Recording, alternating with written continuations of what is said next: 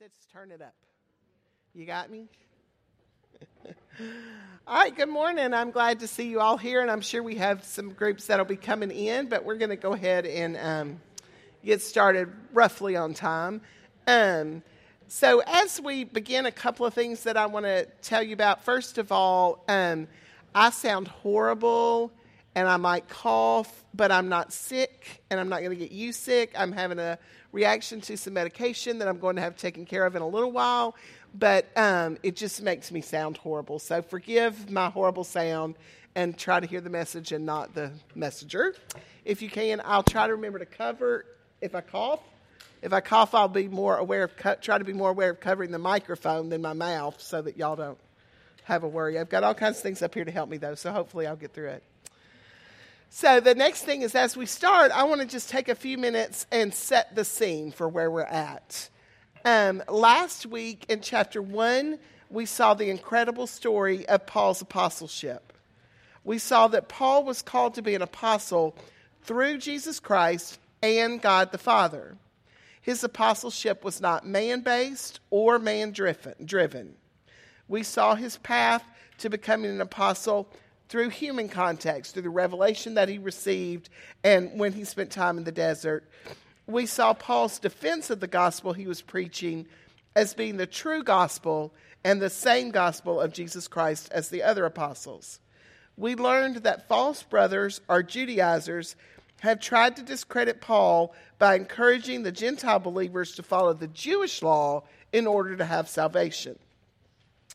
As we move to chapter 2 today, um, we continue to see Paul's defense of his apostleship that began in chapter 1, verse 10, and continues through chapter 2, verse 14. And we begin to see his defense of the gospel in chapter 2, 15 through 21, and continuing into chapter 3. So let's pray, and we'll dive into chapter 2. Father, thank you so much for your word. Thank you for um, giving us your word that makes it clear to us what you want us to know as followers of you. I thank you for your gospel. I thank you for your son, who is your gospel, the one true gospel, Lord. I pray that the words that I say today will be true and that, that, that if they are not, that ears will be stopped up, but that ears will hear what you want them to hear in this time together. In Jesus' name, amen. All right. So, what exactly is Paul so fiercely defending in this chapter and throughout this letter, as well as other letters he has written? He's defending the gospel. But what exactly was this gospel? It was coming under such attack at the churches in Galatia. Perhaps you have heard the term solus Christus. This term means Christ alone and is fundamental to the Christian faith and to Paul's preaching of the one true gospel. This gospel is summed up in John 14, 6. Jesus said to him, I am the way and the truth and the life. No one comes to the Father except through me. The gospel was God's plan to reconcile man to himself, and this is solus Christus, Christ alone. And with that foundation, I want you to keep that foundation in your mind as we go through this chapter today, because that is the true gospel, Christ alone.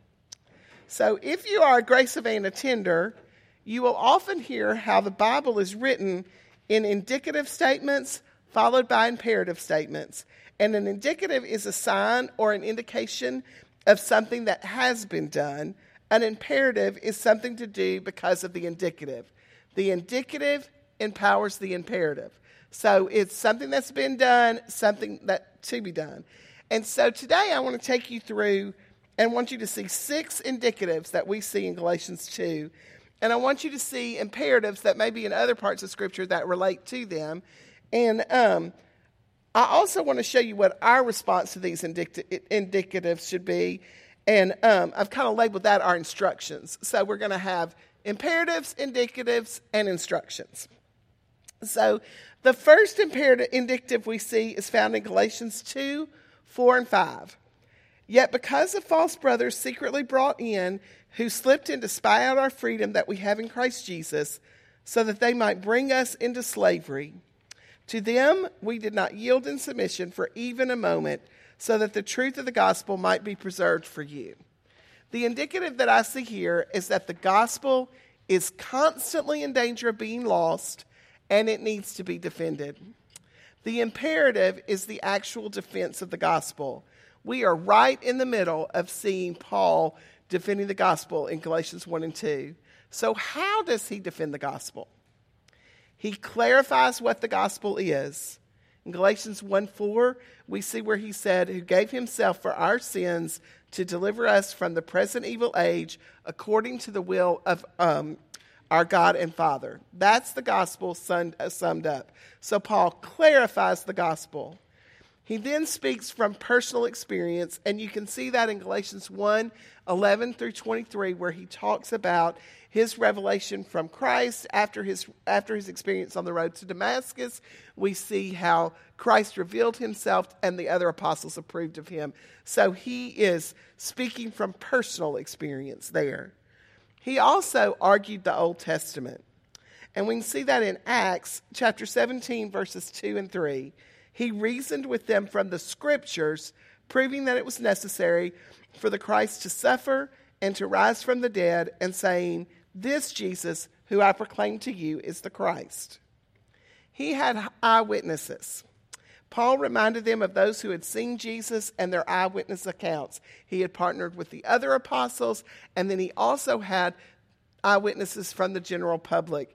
Um, we see in 1 Corinthians 15 6, then he, Jesus, appeared to more than 500 brothers at one time, most of whom are still alive, though some have fallen asleep. So he referred those he was teaching to eyewitnesses.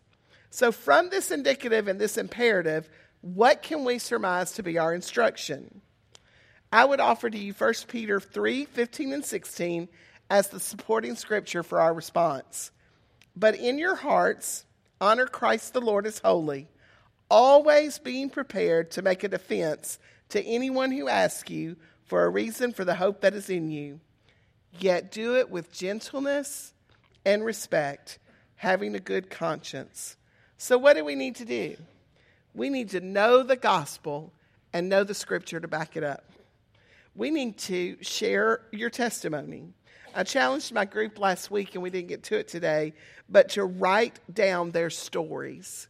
Write your story down and be willing to share it. Share your conversion story, just like Paul had a conversion story. We all have a conversion story. Some, mine's not quite as dramatic as Paul's, some aren't quite as dramatic, but they're still a conversion story. So, so write your conversion story down, but update it. Keep that, but update it with what God's doing for you now. Because there are pe- people are going to ask you, according to this verse, where do you get your hope from?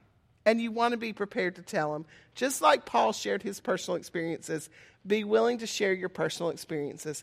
We have to be transparent in order to defend the gospel know and understand what led to the gospel. Y'all, this is counterintuitive to a lot of the things that are going on in our society today. Um, there are evangelical ministers denouncing the Old Testament. If you listened to the link that um, Kim had for the sermon for last week's lesson by Martyn Lloyd Jones, we can all agree that from his voice he sounded a little older. But he said in that he was talking about how people were denouncing the Old Testament. People didn't want to have anything to do with the Old Testament because they thought that it showed God in a, in a different light and they wanted to know God is love.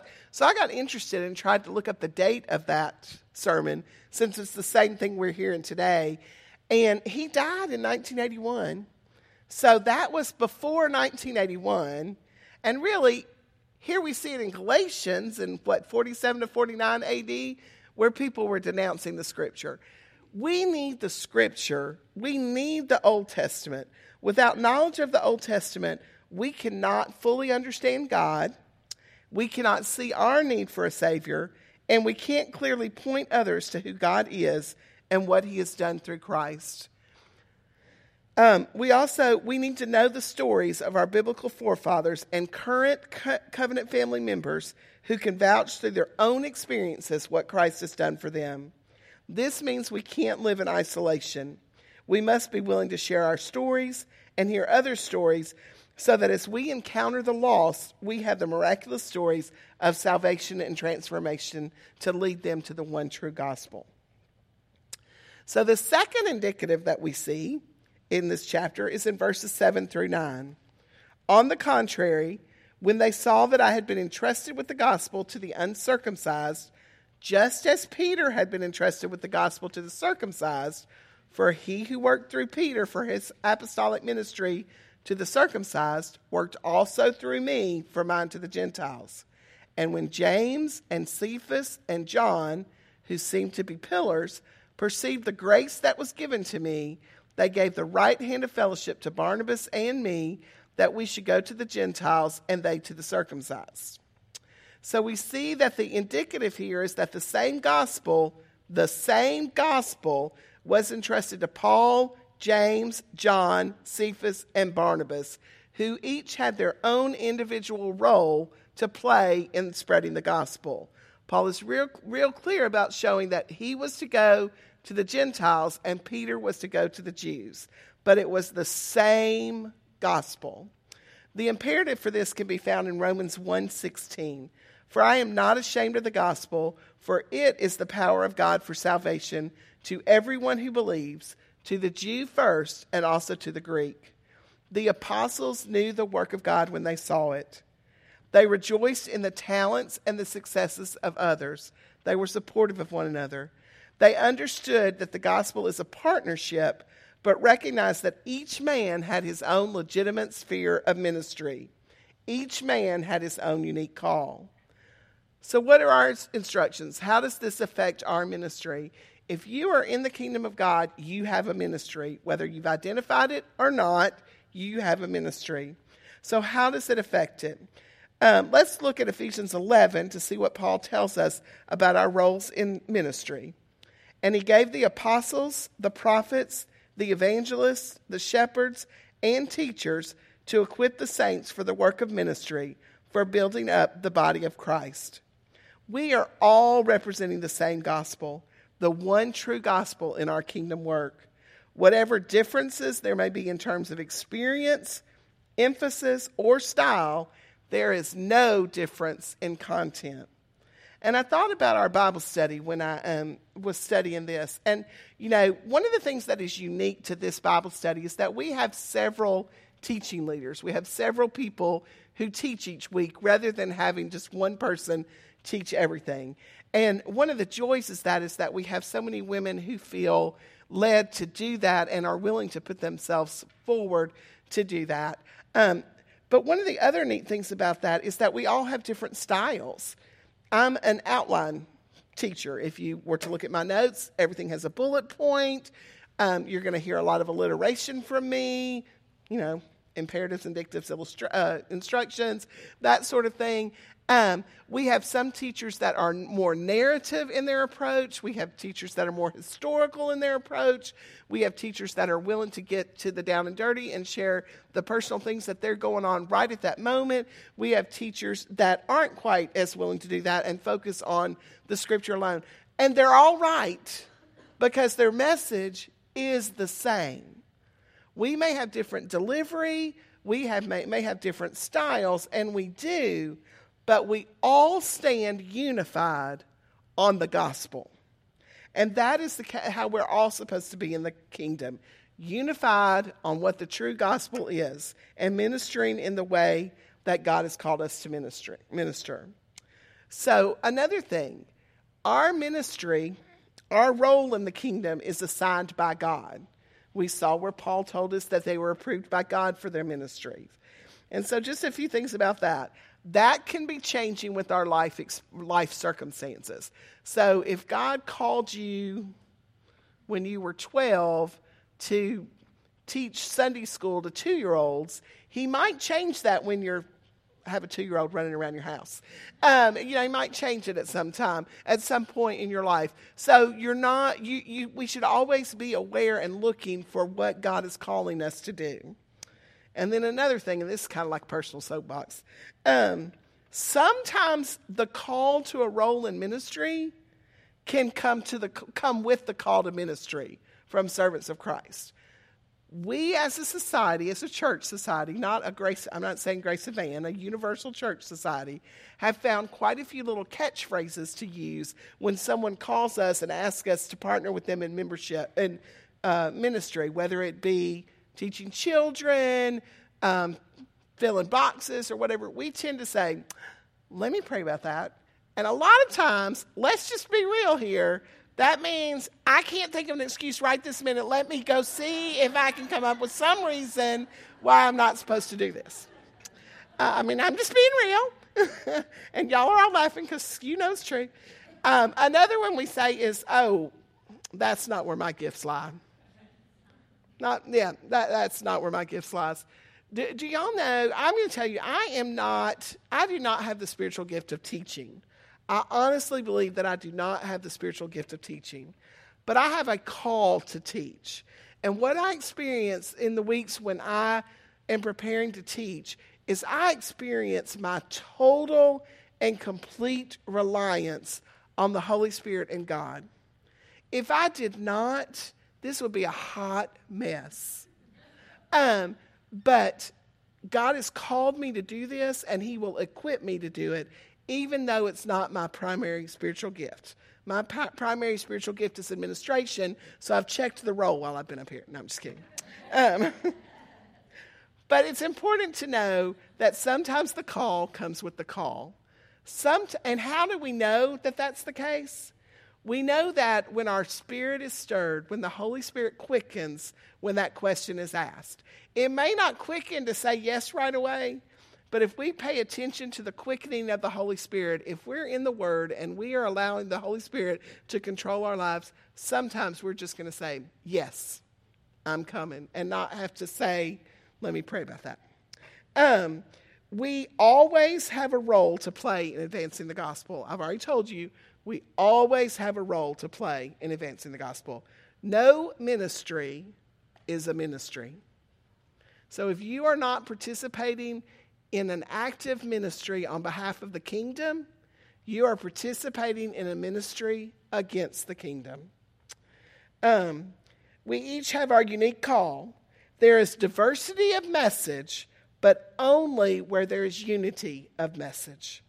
We must remember that there is no fellowship in the gospel. Where there is no fellowship in the gospel, there can be no partnership in ministry. Um, that's a hard one to take. And I was thinking about it uh, because we are also called to be a part of the world. We're called to witness to the lost, but we are not called to minister with the lost. And that is a distinction. And the best example that I could come up for that, with for that, as I was thinking through that, is sorry. Here in Germantown, we have a huge Mormon population. Over at Houston High School, there's a lot of Mormons. Y'all, they're wonderful. They do family. I envy the way, I wish I could do family the way they do family. I, they have work ethics that are unbelievable. They are kind, they are moral. There are so many good things about Mormons. and my children can go to school with them, and my children can play sports with them, and I can go to lunch with their moms, but I cannot enter into ministry with them. And the difference is, and the reason for that is because we represent a different gospel. And if we are doing something in the name of the ministry of the kingdom, we have to be united in that, or it's not effective. Okay. I feel like I want to say, y'all understand? Y'all got that? All right, imperative number three in Galatians 2 is in verses 11 through 14. But when Cephas came to Antioch, I opposed him to his face because he stood condemned. For before certain men came from James, he was eating with the Gentiles. But when they came, and these are Jewish people that came, he drew back and separated himself, fearing the circumcision party. And the rest of the Jews acted hypocritically along with him, so that even Barnabas was led astray by, by their hypocrisy. But when I saw that their conduct was not in step with the truth of the gospel, I said to Cephas before them all, If you, though a Jew, live like a Gentile and not like a Jew, How can you force the Gentiles to live like Jews? Y'all, there are ethical or moral imperatives that follow the gospel, but there are no ethnic distinctions in the gospel. There are ethical imperatives that follow the gospel, but no, I got to look at the word, ethnic. So there's no Greek, no Jew. But there are moral differences. Peter was called to the apostle with to the gospel with the Jews. He had eaten with the Gentiles after the vision that was recorded in Acts 10. and you remember that's when the sheet was let down with all the foods, and God said, Don't call anything I've created unclean, everything is permissible. That event was preparing Peter for an encounter he was going to have later in that chapter with a Gentile on the road. But he went on and was eating with Gentiles, which was fine. He was fellowshipping with those who shared in the gospel. But he pulled back from that when he let his fear, of the Jews pressure him into an awkward situation. I'm so sorry. Give me one minute. In effect, Peter was ashamed of the gospel. When push came to shove, he did not stand his ground for the truth that all Christians are saved by the same grace. So Paul had to confront Peter because he was not standing on the truth of the gospel alone. So, what can we learn? What are our instructions from Paul and Peter? we can learn not to be ashamed of the gospel. Romans 1:16 for I am not ashamed of the gospel for it is the power of God for salvation to everyone who believes to the Jew first and also to the Greek. We learned that even great Christians can fall into sin, sometimes more than once.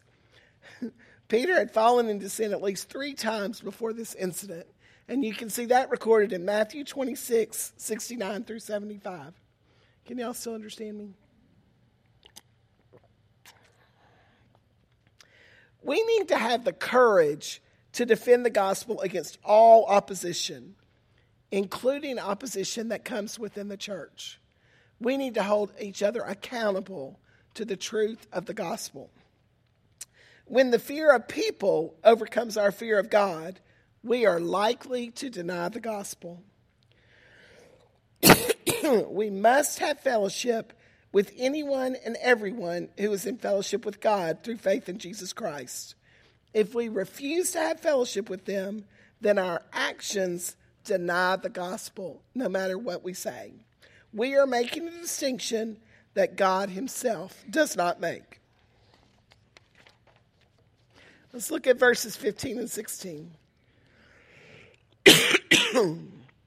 we ourselves are Jews by birth and not Gentile sinners. Yet we know that a person is not justified by works of the law, but through faith in Jesus Christ. So that we also have believed in Christ Jesus in order to be justified by faith in Christ and not by works of the law, because by works of the law no one will be justified. The indicative is that the gospel is good news that we are justified by faith in Jesus Christ and not by works of the law. the imperative is that we are acceptable to God, not by keeping the law ourselves, but by trusting in the only man who ever did keep it, Jesus Christ. What does that mean to us? We have the approval of God through Jesus. We can stop, I'm speaking to myself, seeking approval of man and acceptance through legalism. I sometimes say I'm a recovering legalist. Being bound to the law for our salvation keeps us in spiritual bondage. But Jesus, He came to fulfill the law and to set us free. He is the only one who can completely obey the law. We experience spiritual freedom only through Him, through Christ and Christ alone. John 8:36 says, "If the Son sets you free, you will be free indeed." That's good news, y'all. It's not on us. Jesus has brought us out of spiritual bondage into spiritual freedom. And that's the gospel, and that's good news. So we're going to end our study today um, looking at the last two indicatives, and they are both found in our memory verse. Anybody want to volunteer? I'm just kidding. I even have it written down. Galatians 2:20. I have been crucified with Christ. It is no longer I who live, but Christ who lives in me. And the life I now live in the flesh, I live by faith in the Son of God, who loved me and gave himself for me. The first indicative we see here is that through the gospel, we are identified with Christ and his work on the cross. That's supported by Romans 1 4. We were buried, therefore, with him by baptism into death, in order that just as Christ was raised from the dead by the glory of the Father, we too might walk in the newness of life. The imperative is that because we are identified with Christ in the cross, we are to walk in newness of life. So, what is newness of life? When we are a new Christ, when we are a new creation in Christ, Christ gives distinctive shape to our moral life. It informs uh, a, a the gospel informs a believer's feelings, thoughts, and actions towards one another and toward other created things and towards God. We are saved by the gospel alone, but we are saved. We are free because the gospel alone from spiritual freedom, and we are free to obey God's moral law as a result of that. Um, the law does not bring, obedience to the law does not bring salvation, but salvation brings obedience to the law, um, in as much as we are able. As a new creation, we have God's power to help us resist temptation. The final indicative is also in verse 20. The love of Christ for sinners is made evident in the gospel. I see the imperative for this in 1 John 3:16. By this we know love, that he laid down his life for us, and we ought to lay down our lives for the brothers. Our instructions come from Matthew 22, 37 and 38. You shall love the Lord your God with all your heart and with all your soul and with all your mind, and you shall love your neighbor as yourself. That is the big commandment for new, uh, for new creation, creations in Christ. But y'all, y'all want to hear something neat? I thought this was so cool. If you were with us last semester, we were studying Deuteronomy, and you'll remember that this verse was also given as instructions to the Israelites in Deuteronomy 6 4 as they waited to go into the promised land. It was it had a different word. It said, Love the Lord your God with all your heart and all your mind and all your strength. And as I was looking at that, it made me think that under the law, the Israelites had to rely on their own strength to draw them to God. But we don't rely on our strength. We rely on the Holy Spirit in our soul to be re- reconciled with God. And I just thought, one, I felt like that came full circle for me. And I was so thankful that God set it up, that we studied that. I think I actually taught on that in the fall, that we studied that in the fall, and now we're studying it here. And if we look at it, we can so clearly see the difference. At first glance, it looks the same, but there's a huge difference. They relied on their own strength, and we rely on the strength of Christ. We are not bound by law for salvation, but rather we are free to obey this command because Jesus has fulfilled the law as a gift of grace to us. This is the gospel. This is good, good news. Let's pray. Father, it is overwhelming that you would design a redemptive plan for your people. Um, I'm just filled with gratitude for you, for you for that, Lord. I know that um, without you, I would be nothing, nothing, nothing at all but a sinner. But in your power, through your Son, I am still a sinner, but I am a sinner that has the Holy Spirit to guide me. I am a sinner that is saved by grace. And I thank you so much for that distinction.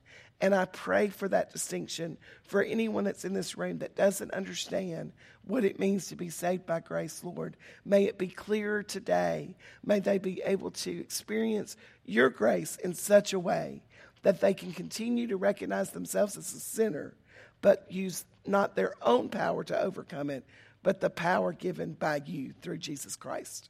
In Jesus' name, amen.